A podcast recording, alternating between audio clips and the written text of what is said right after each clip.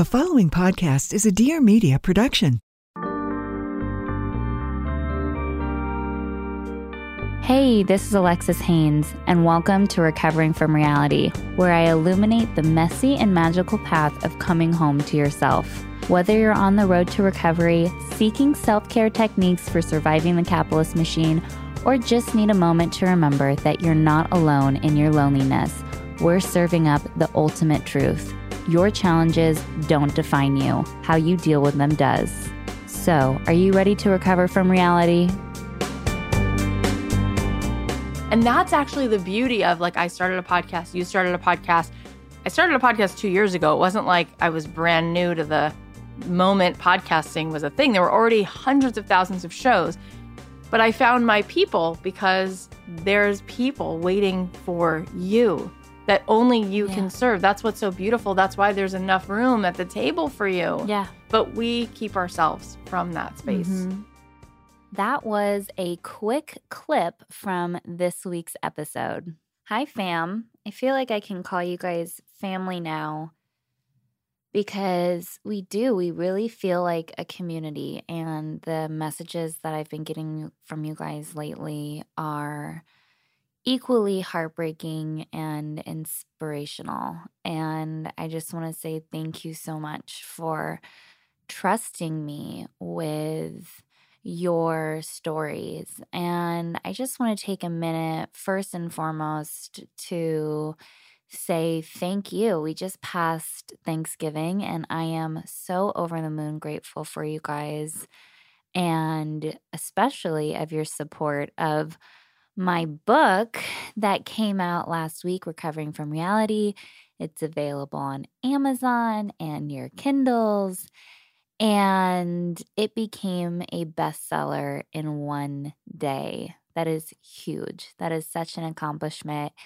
And I am just so, so grateful for all of the support and all of the feedback and all of the reviews you guys have been leaving. I mean, what a blessing. And I feel honored to be so well received and loved from you guys. Um, you know what I decided that I think that I want to do? I want to sometimes read some of the messages that I get from you guys and also some read some of the reviews that you're leaving on the podcast because I feel like many times we can feel really alone or like we're not struggling with the same things and I just want to kind of lift the veil of that and let you guys know that you're absolutely not alone. Um, I got a message from someone this week, too, actually, that really moved me.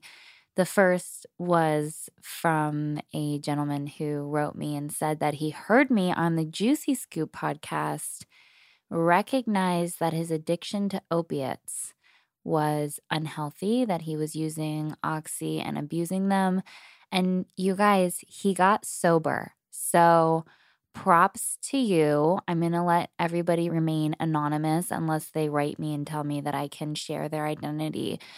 But that is no easy feat. And I am so proud of you for taking those steps towards a better life for yourself. You are so deserving of that. And I'm just holding so much space for you in my heart, and I am so, so happy for you.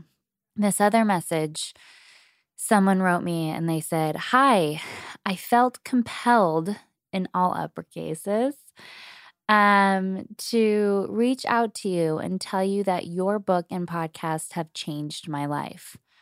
I am a 29 year old single mother.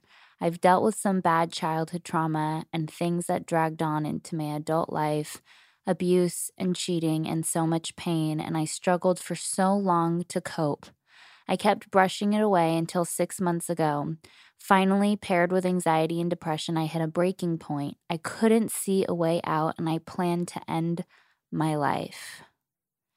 Everything came rushing to me and to the surface, and I cracked big time.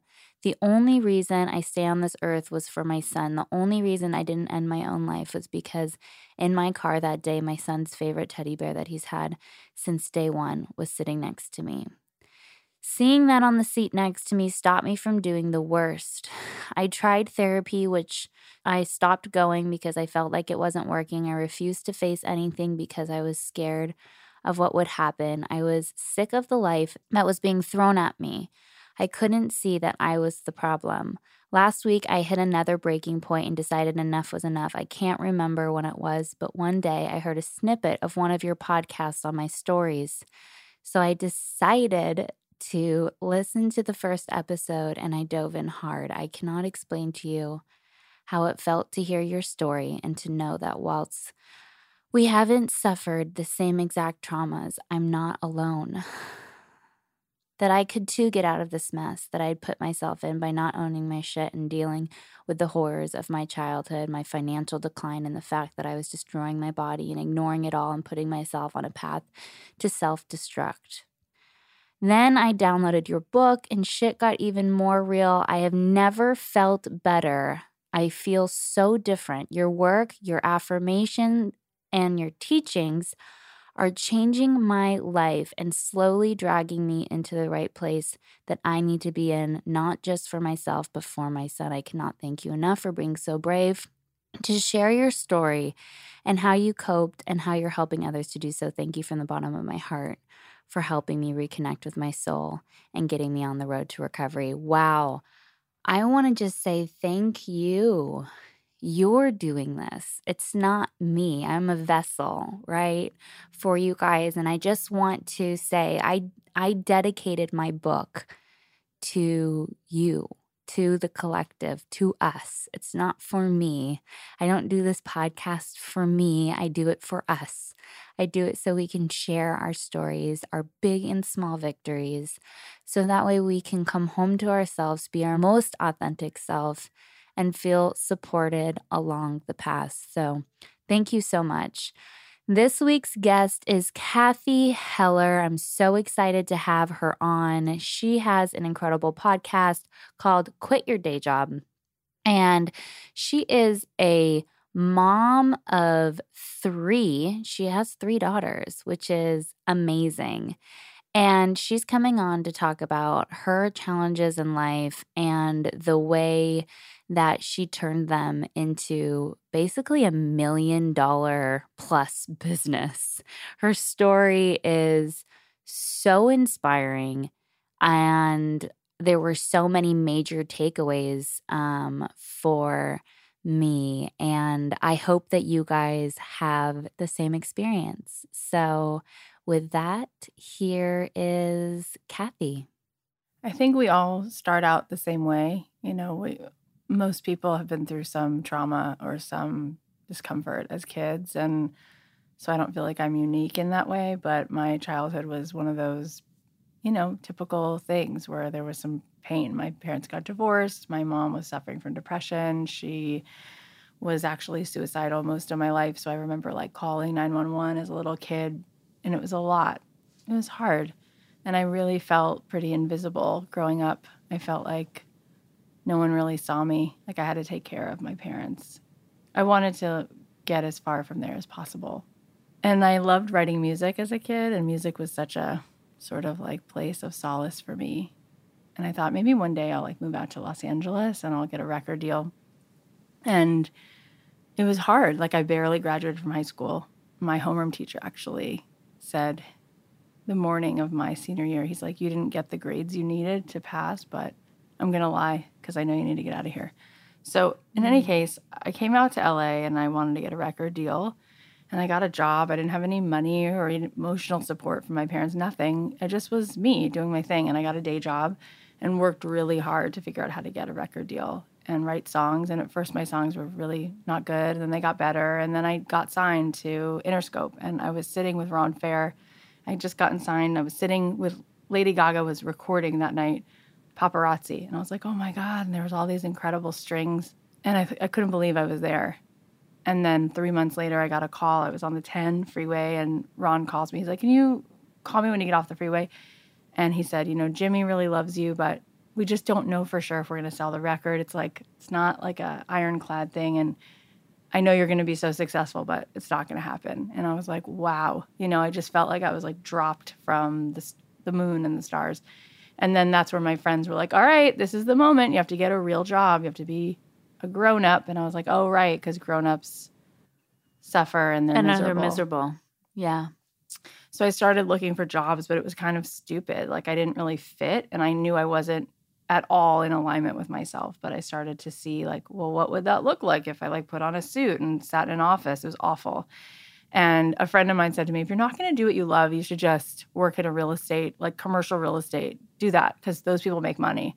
She's like, I know this guy in Brentwood. Just go meet with him. So I go meet with this guy. He's super nice.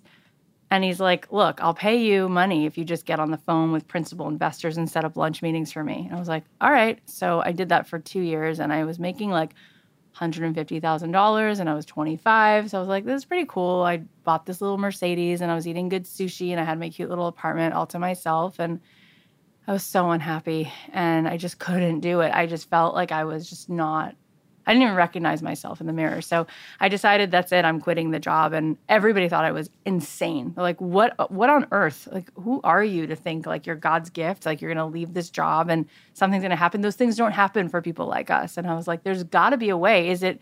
Is it really Beyonce or bust? Is it really like you're either?" Elon Musk, or you have to build someone else's dream, and that's it for you. I was like, there's got to be a way. So I quit my job and the savings is starting to dwindle and i'm looking for like what am i going to do? How am i going to do this? And i met with craig kallman at atlantic and it was like an almost but it didn't work. I'm like darn it i can't get back in the music business. And then craig said to me he's like he's president of atlantic he's like you know you should write music for soundtracks. Like that's a whole path. You should just do that. So i'm like great thanks. So he introduced me to people at um, one of the studios at universal pictures and i'm like wait this is a thing you pay indie artists to write end title songs. Like she's like, yeah, KT Tunstall just did the song for Devil Wears Prada. It made her whole career. I'm like, what? Okay. So I just spent all my time figuring out what projects were coming out, who needed what music, and then that's when everything changed because for the first time in my life, I was thinking about writing something that someone else needed, which is really the crux of business is actually empathy. Yeah. Yeah. It's serving. It's actually it's using serving. your gift to serve yeah. someone else. So I was like, okay. And it worked. And within like a year and a half, I started to get my songs that I was singing on shows like One Tree Hill and Switched at Birth, and then movies and trailers. And then I wrote theme songs for television shows. And then I was in ads for McDonald's. And I was, I was like, oh my God. And the money was there. And I bought a house. And I was like, this is amazing. And I was like, that's it. I guess I'm arrived. This is what I do and it was a fun thing to do and it was a fun thing to say i did at parties. I felt like i had this like identity and i got married and had a baby and that was what i did. And then a lot of songwriters would say to me like how do you do that? And i was featured in billboard and variety and the la weekly would write these full page stories about me. And i remember saying to one of the journalists why is this newsworthy? And he's like ps never ask somebody who thinks you're newsworthy why they, they like makes you like you're questioning my i was like sorry. Um, but when that happened other artists started to send me emails can you teach me how to do that? I'm like no. Like can you show me how to do no. I didn't see myself as multi hyphenate i think a lot of people we like lock ourselves in. So yeah. i'm getting to the end of the story to bring us up to now no but, i'm i'm loving it. I'm, okay i'm here cool. for it. I'm, okay cool. like it, yeah. So long story short it was like a couple years of people asking me all the time like how did you do that? And i'm like I, I, well, you know, I tried to figure out who to get through to. Yeah, but you didn't have an agent. What'd you do? I'm like, well, I had an agent for a while, and then I thought I'll just try it on my own because I thought I'm going to be a bigger advocate for myself every day than somebody else who has a roster of 35, 45 people. And I said, well, I just like looked up the people I needed to know. Yeah, but how'd you get through? I was like, well, I didn't send emails that were like, hey, I'm Cathy Heller. Here's everything that I've ever done that's cool since I'm eight years old. I would instead send really personable, fun, casual emails and talk to them about them and what they needed. And I would just like, it worked. I was a human, you know? And people were like, what? I was like, yeah. Then I would think about like what their answer was. If their project was, oh, we're working on a movie, it's about overcoming, you know, this thing that's in the way. And oh, we're working on a movie about sisters. I would say, cool. And then I would go write a song called Count on Me and send it to them. Be like, does this work? Oh, what? Isn't that selling out? Now you're using your art to like do something that someone else needs. I'm like, no, that's called the world, right? That's how everything you've ever enjoyed, someone thought about you. Someone thought about like how you dress and what you yeah. feel so that they could make the things that you like. So I wound up being on a bunch of people's podcasts. I hadn't even heard of a podcast at the time, but people would be like, oh, I have a music podcast for the industry. You should be on it. I spoke at panels and all. I spoke at different music schools. And next thing I know, somebody was like, "You should start an online course And I'm like, what's an online course? Like that sounded like Japanese. In any case, I, I decided to do it. I was pregnant with my third daughter and I was like not cool at all. I was like seven months pregnant, doing my first quote unquote webinar. I didn't have slides. I didn't know what a webinar was. I wasn't slick. I just spoke right to the camera for an hour. And I was like, and here's the offer. I guess I'll do this course. You can pay me a thousand bucks. And I made $147,000 in that day. And I was like, that's amazing. Because it would take me like two songs to make that usually. Yeah. And I was like, this is so freeing because I was in this cycle of like, I had to keep being creative. I had to make the next widget. I had to write the next song in order to make money. Yeah. So I was, it was very taxing. It's hard to have Yeah. to be creative.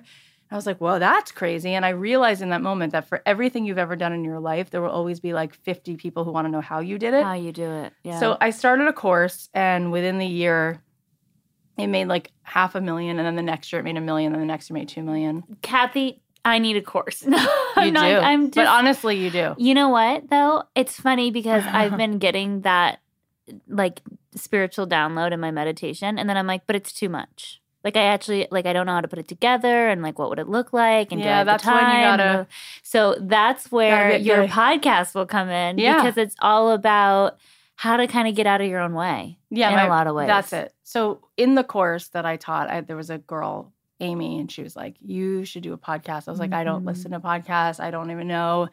She's like, "Just do it. Why not? You should do a podcast for all creatives, for all people, to help them get resourceful and scrappy and figure out what their thing is and figure out how they can make a living." And I was like, you know, let's just see. And so, I mean, I didn't have a network or public. I never had anything like that. I just was sitting in my closet two and a half years ago. And now we're at like 10 million downloads. And I've gotten to interview Bobby Brown and Howard Schultz and Jenna Fischer and Brian Grazer and Barbara Corcoran was on last week and Colbie Caillat, who's a songwriter that I always loved. It's just been unbelievably incredible. I've grown so much, I've learned so much. And then I wrote a book, which just came out. And what's so amazing is that if you allow yourself to be led, you get out of your, like you said, get out of your own way, the plans that the universe has for you, they're just far beyond, you know, if you if you just really surrender to being in service. And I think it's so funny because how this happened was it was born through like complete disaster. My husband's business burned down. Um, all five houses in the Woolsey fire of our treatment center burnt down to the ground. Thankfully, all of our patients were safe and okay, and we evacuated them. But talk about trauma, right? My husband's the soul. I, I went into rehab and I said, I'm staying away from all media. I'm just going to be a stay at home mom. And he's our sole provider. And it was like one thing after another. We got slapped with a ginormous tax bill that we weren't expecting. We, you know, we so that much. we burnt the Oh my five God. houses. My grandfather um, committed suicide. It was just like, oh my god, like how is this happening? This But doesn't even sound real. But my husband's been like saying for years, you need to have a blog. You need to have like your story is so inspiring. You need to do this. And I was like, yeah, right. Like I don't have anything, you know what I mean? Like all of that negative self-talk, which is funny because I would consider myself like a really positive person, but I had no self-confidence. Like crippling to the point where it's like I couldn't like I could go and be around other people, but the second that the attention turned to me, it was all of that past shame from my history Mhm. that would come up, and I'd go, No one would want to sit on my podcast.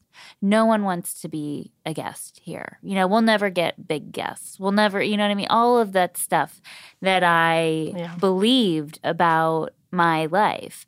And so get out of your own way. It's like, it sounds catchy and everything, but then you're like, well, how do you actually do that? Mhm. The first thing is sort of like the Marie Kondo. You know, when Marie Kondo comes in your house, it gets a lot messier before it gets cleaner. Mm. She brings everything out of the closet and puts it all on the bed. And you're like, oh no, I hate looking at these socks. And why did I ever buy those jeans? And I think the first thing is just the awareness of like looking at this, what's really going on. And what's really going on for all of us is there's an inner child who really, truly was hurt and something happened. Like either someone left or someone died or someone rejected you and you got really smart. and You're like, you know what I'm going to do? I'm going to have the best strategy. I'm just going to I'm going to learn how to survive by not wanting things, by not feeling things, by not putting myself out there. So it feels like life or death. Like it feels really scary because you learned that in order to be loved, you needed to, you know, shut this part of you off, or in order to not be hurt, which felt like so intense at four or eight or whenever this thing happened, you were gonna just, I'm good, I'm fine, I don't really want for anything, it's all fine, you know. So we don't really look at it. And then when you look at it, I think it's about just listening. You know, we spend so much time distracted. You're on the phone, you're watching Netflix. Like, it's amazing what can happen if you take one walk every day without your phone and just start to spend time with that kid. And sometimes I suggest to people, like, find a picture of yourself at six and look at how magical. It's so effortless to love that child. When you see yourself at six you're just like wow. And apologize to her and say you know i'm so sorry for telling you for so long that your ideas are not enough and that you're not you're not it's not going to matter and it's not true it's just not true and and the other thing to recognize is that we have 70,000 thoughts a day. And what's really cool is that years ago, we didn't have brain science. We didn't know about the way the body and the brain work together. So people would just be like, I guess I'm just in a bad mood. But now we understand that your brain was created for one purpose only, which is to protect you. So, what it does, and it doesn't mean you're weird, you're normal if you're worrying a lot. You're normal if you're anxious. That's what the brain's meant to do. Because there was a time where there was like a tiger coming around the corner, and you, as a smaller entity, needed to like think and outsmart and anticipate danger.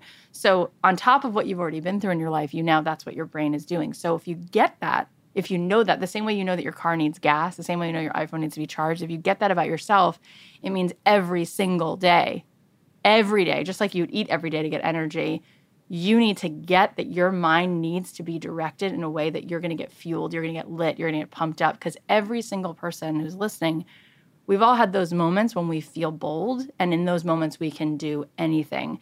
So, productivity is not about how much money we have, how much time we have. Productivity is a state it's a state. When you're lit up, you'll get more done in 45 minutes than you would if you were on sabbatical for six months feeling really lousy. You just stay in bed and watch Game of Thrones. But when you're lit up and you get it, so it's about it's about really doing that work and directing the attention. So it's energy, right? Just like you charge your phone. So what energizes you? Is it this podcast? Is it going on a run? Is it meditation? Is it taking a walk? I don't care if it's jumping up and down and hula hooping. Like figure what out, figure out what that is and do it every day every day because what everybody has is greatness. What everybody has is talent, but what they're missing is momentum, right? Like we don't have momentum. So how do you get momentum? It's like it's only through action. The clarity only comes through the action. You can't think your way to a great idea and then think your way to all the steps. Like it's just by doing it, you're led like a scavenger hunt to the next clue and the next clue.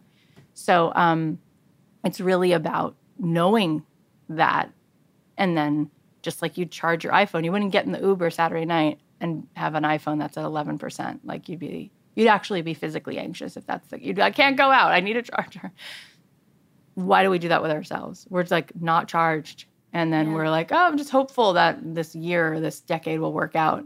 Yeah. I'm not spending any time on myself, not doing what's going to like, you know, rally every part of me and like get me to like step up. Right. Yeah. And it's like all the implicit messages we've been taught. My friend Alex wrote a book called The Third Door, mm. and he interviewed Lady Gaga, Steven Spielberg, Warren Buffett, Bill Gates. Like it's incredible how he met all these people. And this is just important. This last thing I'll say on this topic, but he he talked to all these successful people and what is it? Like what did they have in common? They weren't the same age or gender, race, religion. They didn't come from the same economics. Like nothing was the same except for he realized that they all went through the third door. And the third door analogy is so great because he basically says like picture a nightclub. There's there's that one line, that long line that's going around the block. That's where most people they sit there their whole life in that line.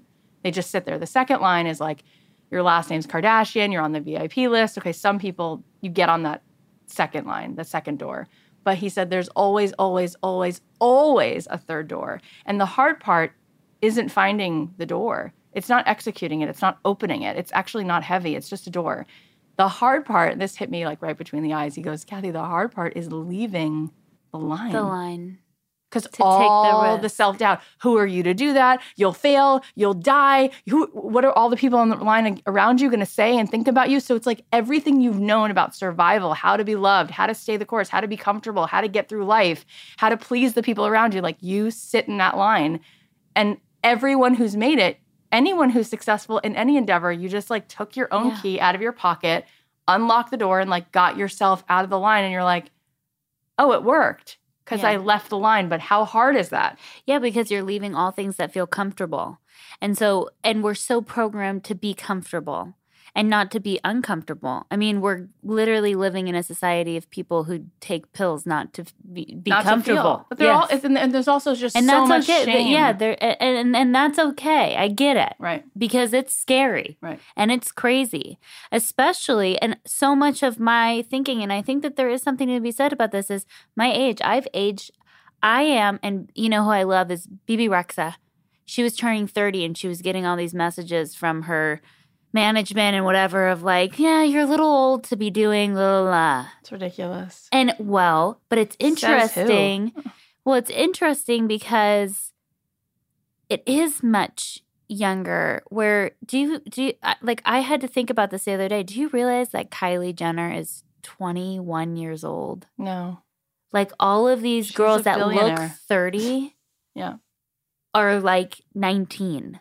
And so you and I feel that pressure as a woman of like, oh, well, you know, and we are seeing major strides in body positivity and all this stuff, but like I'm flawed now. Like I've had two children. Like my body is know, different. my really- face is different. Like my it is a very very real Yep. thing. Yep.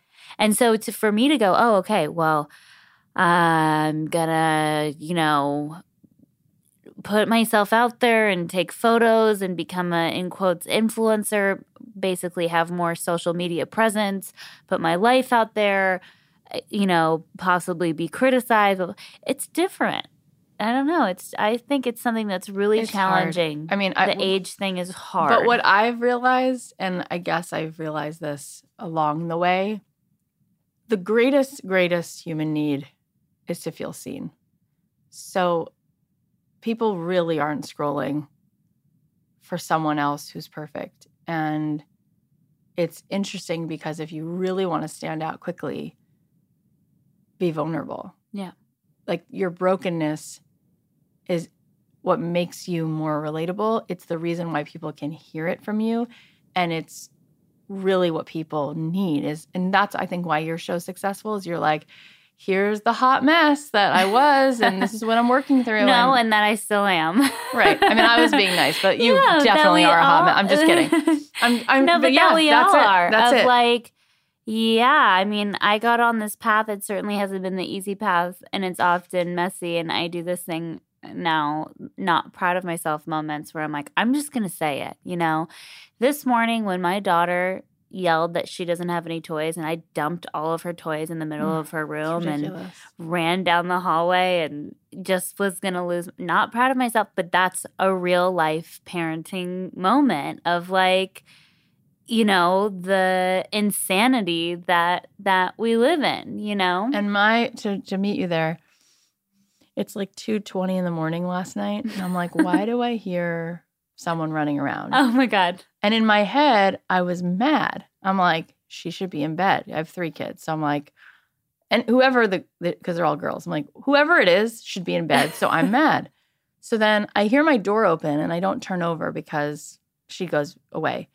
And then it's hard for me to fall back to sleep, and I pick up my phone on my nightstand and I start working because I'm totally a workaholic. And I hear her again, and then I felt so guilty because at 4:15 when I got up, she had been throwing up, and she was so Oh. sweet because she didn't want to bother me, mm, and I had been awake for two hours answering stupid messages. it's okay And I go, Yeah. Gabrielle, that's so you're and today's her birthday. mm. Legit, she turned eight. and you showed up here you should have just called me and Oh, like no. cannot make it I'm I, well, I we I canceled most of the morning, but not for Okay. you. okay Um, in any case, I felt so Ugh, the mom awful. guilt I was like, I am, and she's like, it's okay. And I cleaned it up. And she's like, but I just need like seltzer or something. I couldn't find it. She's eight. She turned eight today. I was like, I'm so sorry. And it's your birthday. And I gave her the slime that she didn't get to open yet. And I gave her her OMG doll. And we watched, she watched a movie. And I just felt like, okay, that was real. You know, that was Yeah. like, that's part of just not having it all together. And I don't have it all together. You know, I, I feel like my goal in life is to make people feel less broken in the sense that mm. like it's it's all of it all the time. Like every one of us self-sabotages, every one of us Yeah. is arguing with our spouse, every one of us is dealing with shame around receiving and feeling lovable like deep at our core. Like it's all the stuff and you're just not in it alone. You know, if you're in that, welcome to the party, Yeah. sis. Like this is it. And it's fine. It actually makes you so that's where like when I see people trying super hard to be like younger, perfect, Botox, whatever, I'm just like, gosh, like it could be so you're making it so much harder than it has to be. Like Mm. you could actually be so much more beloved. Like look at Brene Brown, you know? Yeah. She's like, I'm guessing she's 50 something. Yeah. And she's not a size two. No. People love, Love her. her. I mean, Oprah is not a quintessential beauty and queen. that's my whole thing. I'm recovering from eating disorder Mm. stuff. So I follow a lot of body hard. positivity Instagram. So my thought at first was like, okay, I'm going to stop following all of the size 2 supermodels cuz I don't feel good about myself when I'm following them, right? Not thinking like, okay, but why is that? Like why can't they just have the body that they have and that's fine. So I started following a lot of body positivity accounts and this is nothing against like it's great. I mean, and diversity, right? The black trans woman and the, you know, white mom who has cellulite and whatever else and all of it is great. But then I uh, someone wrote one of them, one of the accounts, her name is Choosing Chelsea. She wrote this whole thing and I said, why do we have to focus so much on our bodies? Why Right, like, at all. Like, right, like, I don't why is care if any you Botox. like- I love Botox. I'm gonna Botox until probably I'm 95. I'm gonna Botox forever. It's fine, right? You can do what you want with your body. I can do it. Why do we care so much about right. what like, other what you're people saying are doing is with either their way, sacks? we're still the talking about that we live in? Like who? Right. Like I want to Like, know what's going on inside. Exactly. It's like it's still so much about the body the either body. way. Yeah, either way. It's like Why do we, have to don't do even that need at all? to have so much conversation Exactly. about something that's so not. we don't have to talk about it at all. it, it I want to doesn't know about your heartbreak. Yeah, I want to know about that parenting moment. You know, my daughter ended up the blow up got to the point where she ran out the front door. I've never she's never like ran away. Like we you know, we don't have a very traumatic crazy house, but this morning like I lost like I lost it just because of the whininess and overall the disrespect and just being six That is And a 6 The entitlement. You And the just were like, wait, all- I am I not like, gonna raise a girl know? who's a jerk. And do you even know? And she's a sweetheart. You, everyone's always like, she's so sweet. And I know that the reason why she's so intense with me is because she feels safe to be. You know what I mean? But and but she's a And I'm perfectionist. sure she's so cute She's and so sweet and thi- so all of the normal at her age. Like yeah, my kids do the same thing. Yes. We leave like you know some incredible resort, and they're right away they're they're upset. Yeah. but uh, this car you rented doesn't have TVs in the back, Yeah. and I'm just like, oh, my new car my doesn't have TV, and I want to be like, do you even realize? And so, th- so she comes back So in, horrible. and instantly she's, uh, you know, all tears hanging off me, and I feel like I don't want to hug you. I need space. I don't want to touch you because it's not like a nice hug. It's like a hanging off, dumping all of your energy on me hug. And I had to take a breath and I sat down with her on the stair. And she said, I'm sorry, mommy. I, uh, do you forgive me? And I said, Well, let's talk about that. Like, forgive you for what? And she goes, For like yelling about the toys and blah, blah, blah. And I said, Well, what do you think that is? And she goes, It's really hard being a little kid sometimes. I feel these really big feelings. And then all of a sudden, they just come out. And I was like, that's just being human, honey. And we can totally work on pausing and and all of that. But It's it's amazing it is- awareness but that it's she had. so it is That's so really and it's in the repair, right? Beautiful moment. It's in the repair. So in that moment, I was like, five seconds ago, I was dumping all of her toys. And when I say all of her toys, I was like, these are going in the trash. you know, like I'm just gonna hear, you don't even know what it's like to have no toys. And just take it all away. It's going in the garage. You can have it back in a month when you're more great. Mind you, I'm taking her to Disneyland tomorrow with a tour guide, so she doesn't have to wait in lines. I mean, it's like the most ridiculous shit ever. This kid of mine, and I and I asked my husband. I said, Are, "Am I creating a monster?" And he goes, "No," because he goes, "How valuable was the conversation after?" It was so valuable. Yep. And so when we're talking about insight, it's like all of the mess of whatever we've gone Yep. through. When we just gain a little bit of that insight, AKA, it's hard being a little kid. I don't know what to do with these emotions. We can harness that and turn it into power. We can turn that pain into Yep. power. Yep. And that's really true. And there's a whole chapter in my book about how like your mess is your message and your pain becomes purpose. And it is like, you know, some storms come to like ruin everything and some storms come just to clear a path. You know, it's like we've all been assigned. Like every person listening was assigned to do something. And I'm 100% clear about that. You know, I my daughter for some reason throughout her life, she's 8, she has three sets of best friends. Like all her friends are uh, sorry, her three sets of twins. All of her friends are twins for some reason, three girls. So six girls. And I find it really fascinating. I was talking to the mother of one of these sets of twins, and I said, Isn't it amazing that you have identical girls and they're different? You know, like their fingerprints are different. I said, What's the evolutionary need for that? Like, whether you're looking at it from God or science, we we only have the things that we need. You know, like we don't have webbing between our fingers and toes anymore. We don't need that. Why do we still have that? And I think it's a it's just a wink that you are an original. There never was, there never will be, and there's something and you know it. And I think the opposite of happiness is not, I mean, the opposite of depression is not happiness. I don't think it's happy that you're looking for it. I had Jillian Michaels on my show, and she's like, happy is not a, a place where you like, that's it. It's not a destination. I've that arrived. Yep. hmm She said, it's not. And we were talking about it. I'm like, it's really purpose. And that's what the research shows. We had this woman on my show, Emily Esfahani Smith. She did a TED talk on why happiness is overrated. And she said, it's not happiness that you want. It's it's a sense of purpose. It's a sense of con- contributing, which I think is incredible about our species. Like, I don't think koala bears are thinking, I really want to serve other koala bears. You know, they just want to eat, peaceful, go to sleep, Yeah. procreate. Human beings are like, something is missing. Like, unless I'm able to make something more whole, it's as if we know that's why you're here. So, as scary as it is, there's a reason why you've been through so whatever you've been through and it was like perfectly laid out as like a soul curriculum for you to then do the job that's only yours and don't you see it in families like i have a sister same parents we are so different It's So like different. perspective Me and my sisters are nothing alike.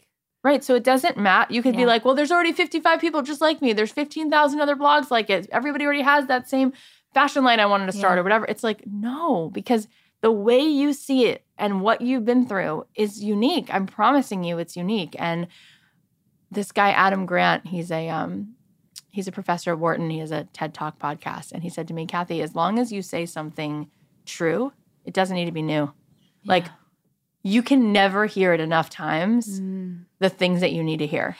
And a lot of us, especially people who are on the path of self evolving and spirituality Right. and all that stuff, we're all saying similar stuff or the same, right? But you never know if you hear it from one per I could hear the same Yeah, thing over and over and over right? again, but then I hear it from one person and, I go, "Oh, that's it." Yeah, it's like it just it's sort of like you know there'd be like a dog in this room right now and he would mm-hmm. hear things we don't hear because they hear a different frequency. Yeah. It's like certain people speak your frequency. It's like a radio, right? Like yeah. right now there's music playing there Yeah. is but we don't hear it we turn on a radio and it, certain stations bring in certain transmission i think you're right i think there are certain people and that's actually the beauty of like i started a podcast you started a podcast i started a podcast two years ago it wasn't like i was brand new to the moment podcasting was a thing there were already hundreds of thousands of shows but i found my people because there's people waiting for you that only you Yeah. can serve. That's what's so beautiful. That's why there's enough room at the table for you. yeah. But we keep ourselves from that space. Mhm. Yeah.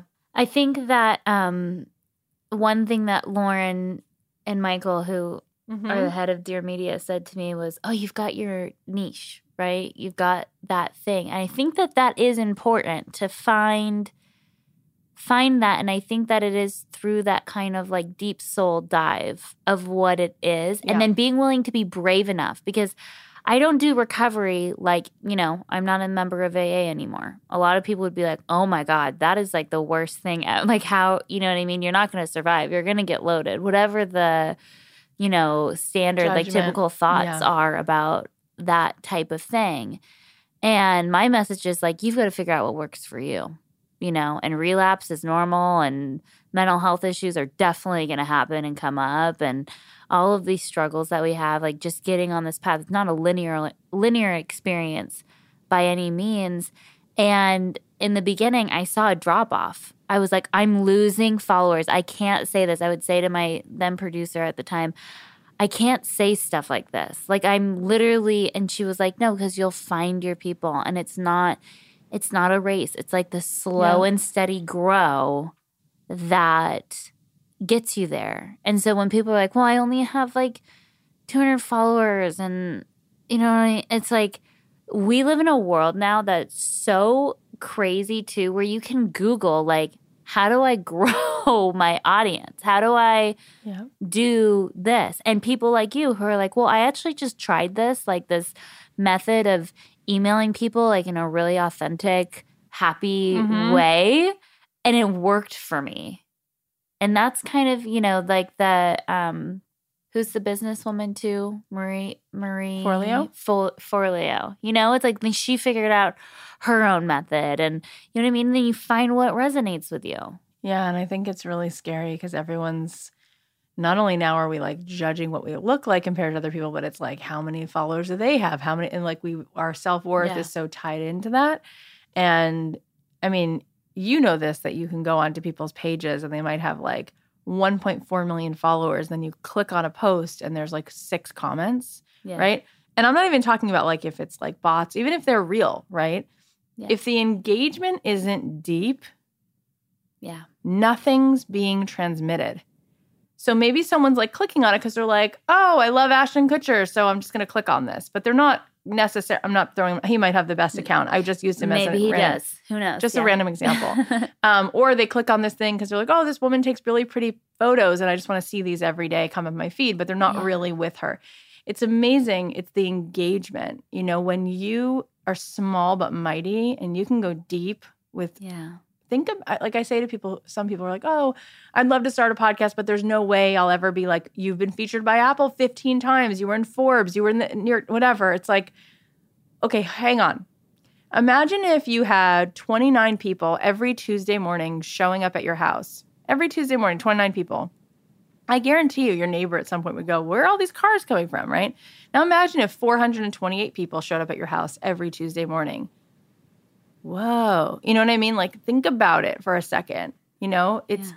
you can impact people. And then think about how that could change the world and the ripple effects of that. And at the end of the day, what really matters and what really feels good is that letter you get from like the 17th person that you touched who said, you know what, I just couldn't believe how you, you know, resonated with me so much. And and then you you can like close your eyes and picture all of these people standing on your front lawn who you you made a difference to and then the ripple effects of how that gave people in their life permission and how that just continued to resonate and it matters so much.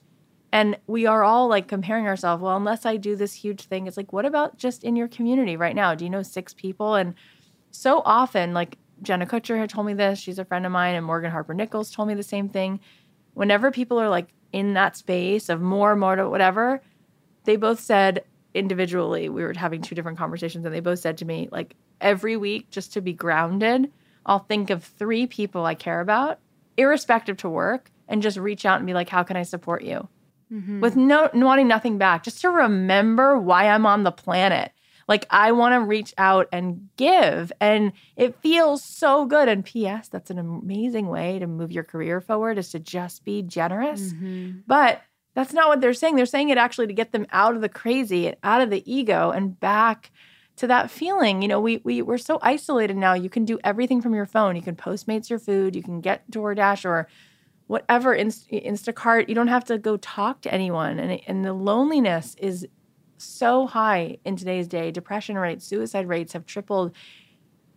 It just feels so good to connect deeply with a few people. And on the business side, on my show, I've got I've read letters from our audience members, people who've literally gone and taken steps because of the show, which is so cool.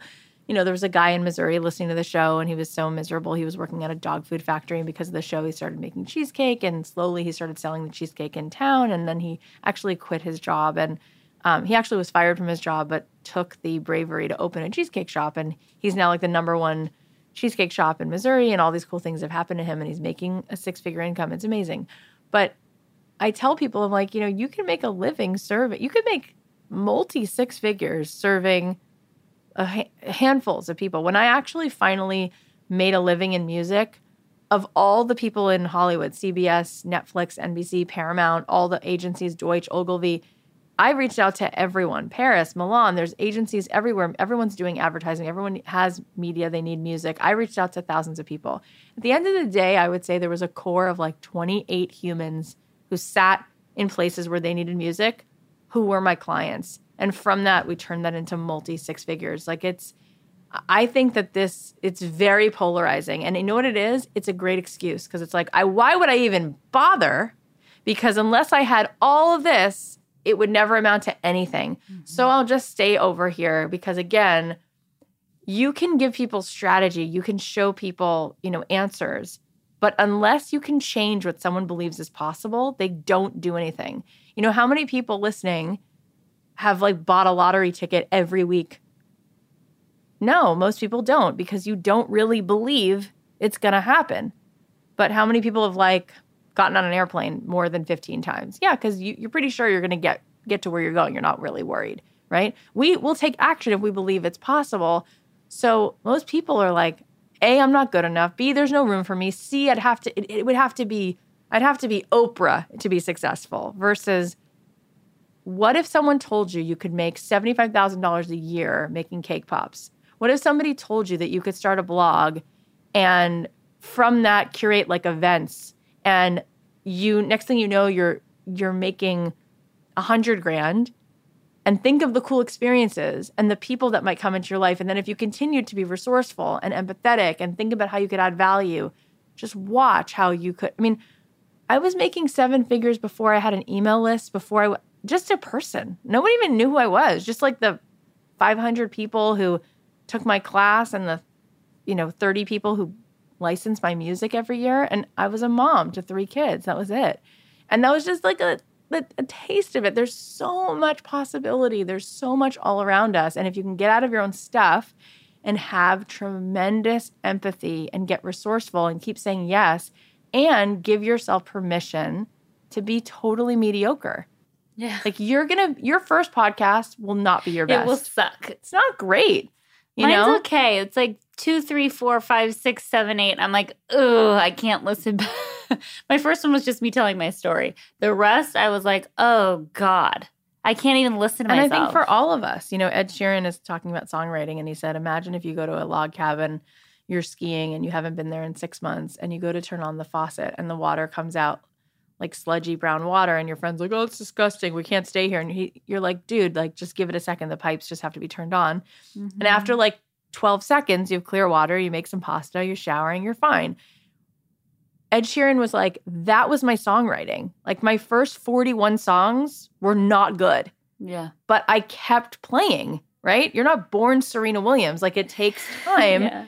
And then you become awesome. So in my book, one of the main things is like give your you're an adult.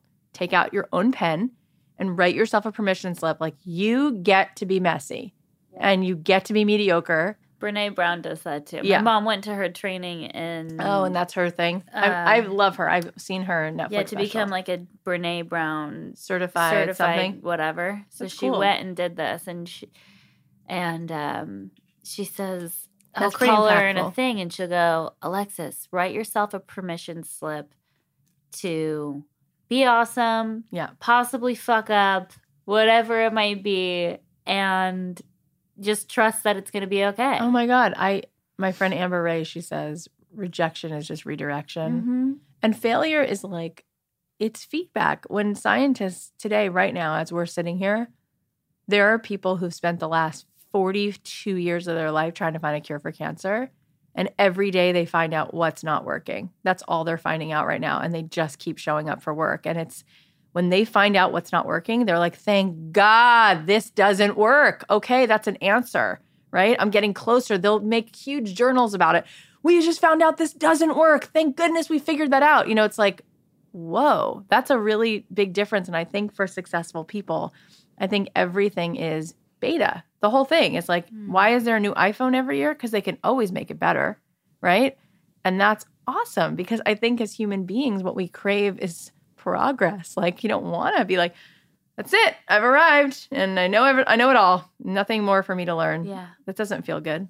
Yeah, my husband often talks about that. He goes, How boring would life be if you're just like happy all the time? And you didn't have these like crazy moments I of, agree. You know, and he goes, And one day we'll be 60 and our kids will be out of the house and they'll be grown and we'll be sitting at home, you know, reading the paper every morning, going to lunch with our friends, seeing a movie, coming home, doing it all over again. And we'll go, Ugh, I miss the, The messy time the messy. where you didn't sleep and your daughter threw up at yeah. 2 a.m. Yeah. Wow. That was so insightful and just major takeaways. I think my biggest was, yeah, that you're, it's never too late to say yes. Yeah, there's room yourself. for you. Yeah, and if you, I think you know, for me, because I'm constantly asking myself, what's my biggest takeaway? Because people ask Mm. me all the time, and I think it's this idea that there's room for you, right? So just go do the Yeah. thing, and you'll learn by doing it. And there's like a synchronicity that'll Mm. come from doing it. If you have the courage to just go do it. Yeah. And I also feel like it's showing people and ourselves, like seeing what's possible. You know, like I had James Clear on my show. He wrote a book called Atomic Habits. And he goes, Cathy, I wrote this book and there's all these things in there. Like, how do you wind up getting the results you want in life? What are the right habits? He said, but right now, looking back at my book, he goes, my own book, I think there's just one that's most important, which is who you hang out with. Hmm. And I was like, whoa, that's interesting. And he said, yeah, because you're constantly conditioning yourself, right? By what you're surrounding yourself with, of like, this is what's possible. And certain people are in a really limited paradigm. Their upper limit is pretty constricting. Yeah. And so I think what we need to do is like listening to shows like this or going out with that friend who's like, you can just feel it, she's breaking through, or you're mm. watching something or read something every day. You know, like just doing that is so important because the more you can see what's possible, you can you can actually walk down the path. And so I wanted to do that with my book and I actually thought my book was horrible when I was writing it. I, was did like, too. I was like, "Oh this is God." shit. Every single I- I paragraph, I can't do it. I know. my publisher, I remember I'm St. Martin's Press, Macmillan is my publisher. And in April, they sent me the first draft and I was on vacation with my family and I got it at the, the hotel. They sent it up to my room. And I sat down and cried and I called Macmillan. I was like, You cannot publish this. Take my name off it. We're not putting it out. It needs to be rewritten. I hate chapter three. I can't do it. And Elizabeth was like, Cathy, stop. She was like, You can't delay it anymore. We've given you all the time in the world. Everybody goes through this. I was like, It's not okay with me. She was like pushing back. She's like, You got to settle down, sister. You know, this is the book you wrote. We're you have we've already given you this advance. Like we're putting the book out. And I was like so angry. I was like, it's my reputation. And sure enough, they took the book. And I was like, I don't even want to promote it because what if, you know, people don't like it? And the book came out. And the first week we sold almost 10,000 copies. And people were like, you don't understand. This woman, she wrote to me, she's like, I'm a I'm a nurse. I work with cancer patients for the last 14 years. She said, This book is medicine. This is what people need. I was like, Really? Oh, I'm so glad. You know, it's like we don't know. We're so mean to ourselves. We're so cruel to ourselves. Mm. Um, and it's amazing what happens when you just have the courage to just walk forward. Yeah. And so in the book, you know, not only is it a lot about permission, but there's actual tools like what steps to take to figure out what you love to do, to build a business. And it's interesting because after interviewing 250 people, I noticed that there was like four main archetypes of the kinds of work you can do. And that was also really helpful because I used to think either you're the famous creator type or you sit at an office. But I realized no, some people they don't want to be the singer, but they want to be an agent for that, or they want to create the showcase, or they're not the poet, but they want to create a poetry slam. So you're like a curator, like you want to produce a podcast, and there's still room for you. I loved that. Or so I made this quiz on my uh, website, cathyheller.com, where you can find out like which one of the four archetypes. So it's either maker, like you make the jewelry, you make the cupcakes, you write the song, you do the podcast, right? You're the you're the maker, um, or you're the person who's a curator. You're the one curating. You have a great eye for photography, so you open a gallery or you put together a show or whatever. Um, and then there's also the teacher type. Like there are people who they're not necessarily looking to be the one opening the bakery, making the stuff, but they want to teach people how to make sourdough bread. And like you could literally make that a go and you could make 250 grand teaching sourdough classes online, right? Um, or anything, teaching people productivity habits, teaching people. So the teacher type, I've, that's so cool, you know. And then the last one is the investigator type. Like there are people who they don't want to make a thing, they don't want to help people who do make things, and they don't want to teach things. So like, what do I do? You could just be an investigator. I met so many people on my show who spend their lives just talking and writing about topics, blogging, writing books, podcasting. Like they make their whole life gathering panels of conversations. Like Gretchen Rubin was like, Oh, I want to explore happiness, right? She wasn't an expert, she wasn't a psychologist. She was a, actually a really unhappy lawyer. And she took people on this discovery. You could you could just be obsessed with Bruce Springsteen and be like, I'm just gonna write all about Bruce Springsteen, or you could be really interested in parenthood or baseball or any topic. And if you got resourceful, that's what I'm saying. I feel like we live in a climate where most job jobs, they'll be gone they they say that 50% of the jobs will be gone in the next 10 years. So what's your thing? And can you do it? I guess that's what I'm saying about possibility. Yeah, you can do it. So I talk about that in my book. What are the four archetypes? And um, there's just a lot in there. And I, as I wrote it, I was like, oh, I just, I need to write another one because there was just so much that I couldn't say. There's so much. There's only so much I could get to, get to, but it, it's good. It's a start and what you're doing is good and that's why i encourage people like podcasts are free listen to as many as you can read as many good books as you can you know yeah the book is called quit your day job it's called it's the same idea, but it's called "Don't Keep" or "Don't Keep Your" because people job. always say, "Don't quit your day job." Yes. you're never going to be able to do that. Dream don't thing. keep your day job. Don't keep your day the job. The podcast yeah. is too. Don't keep. I did the job, same yeah. thing, recovering from reality. And That's your book the and your show. title of the book. I think it's genius. I mean, like, why would you have it anything else? You wouldn't, especially for the first book. Um, lots of stuff was floated around, and I was like, no, this this is it. Um, and so you can follow along on her podcast, and hopefully, I will be on there soon. Yeah, I'd like to hear your story. And thank you so much for all the inspiration. Yeah, today. this is good. Uh, thanks so for good. going into the the real stuff. This week's affirmation is My heart feels happy and free, and so it is. If you enjoyed this week's episode, do me a favor, head over to the podcast app and make sure to subscribe to us, rate us, and leave a review. We have new episodes every Monday, and you can follow along with us on Instagram at Recovering From Reality or visit our website at recoveringfromreality.com.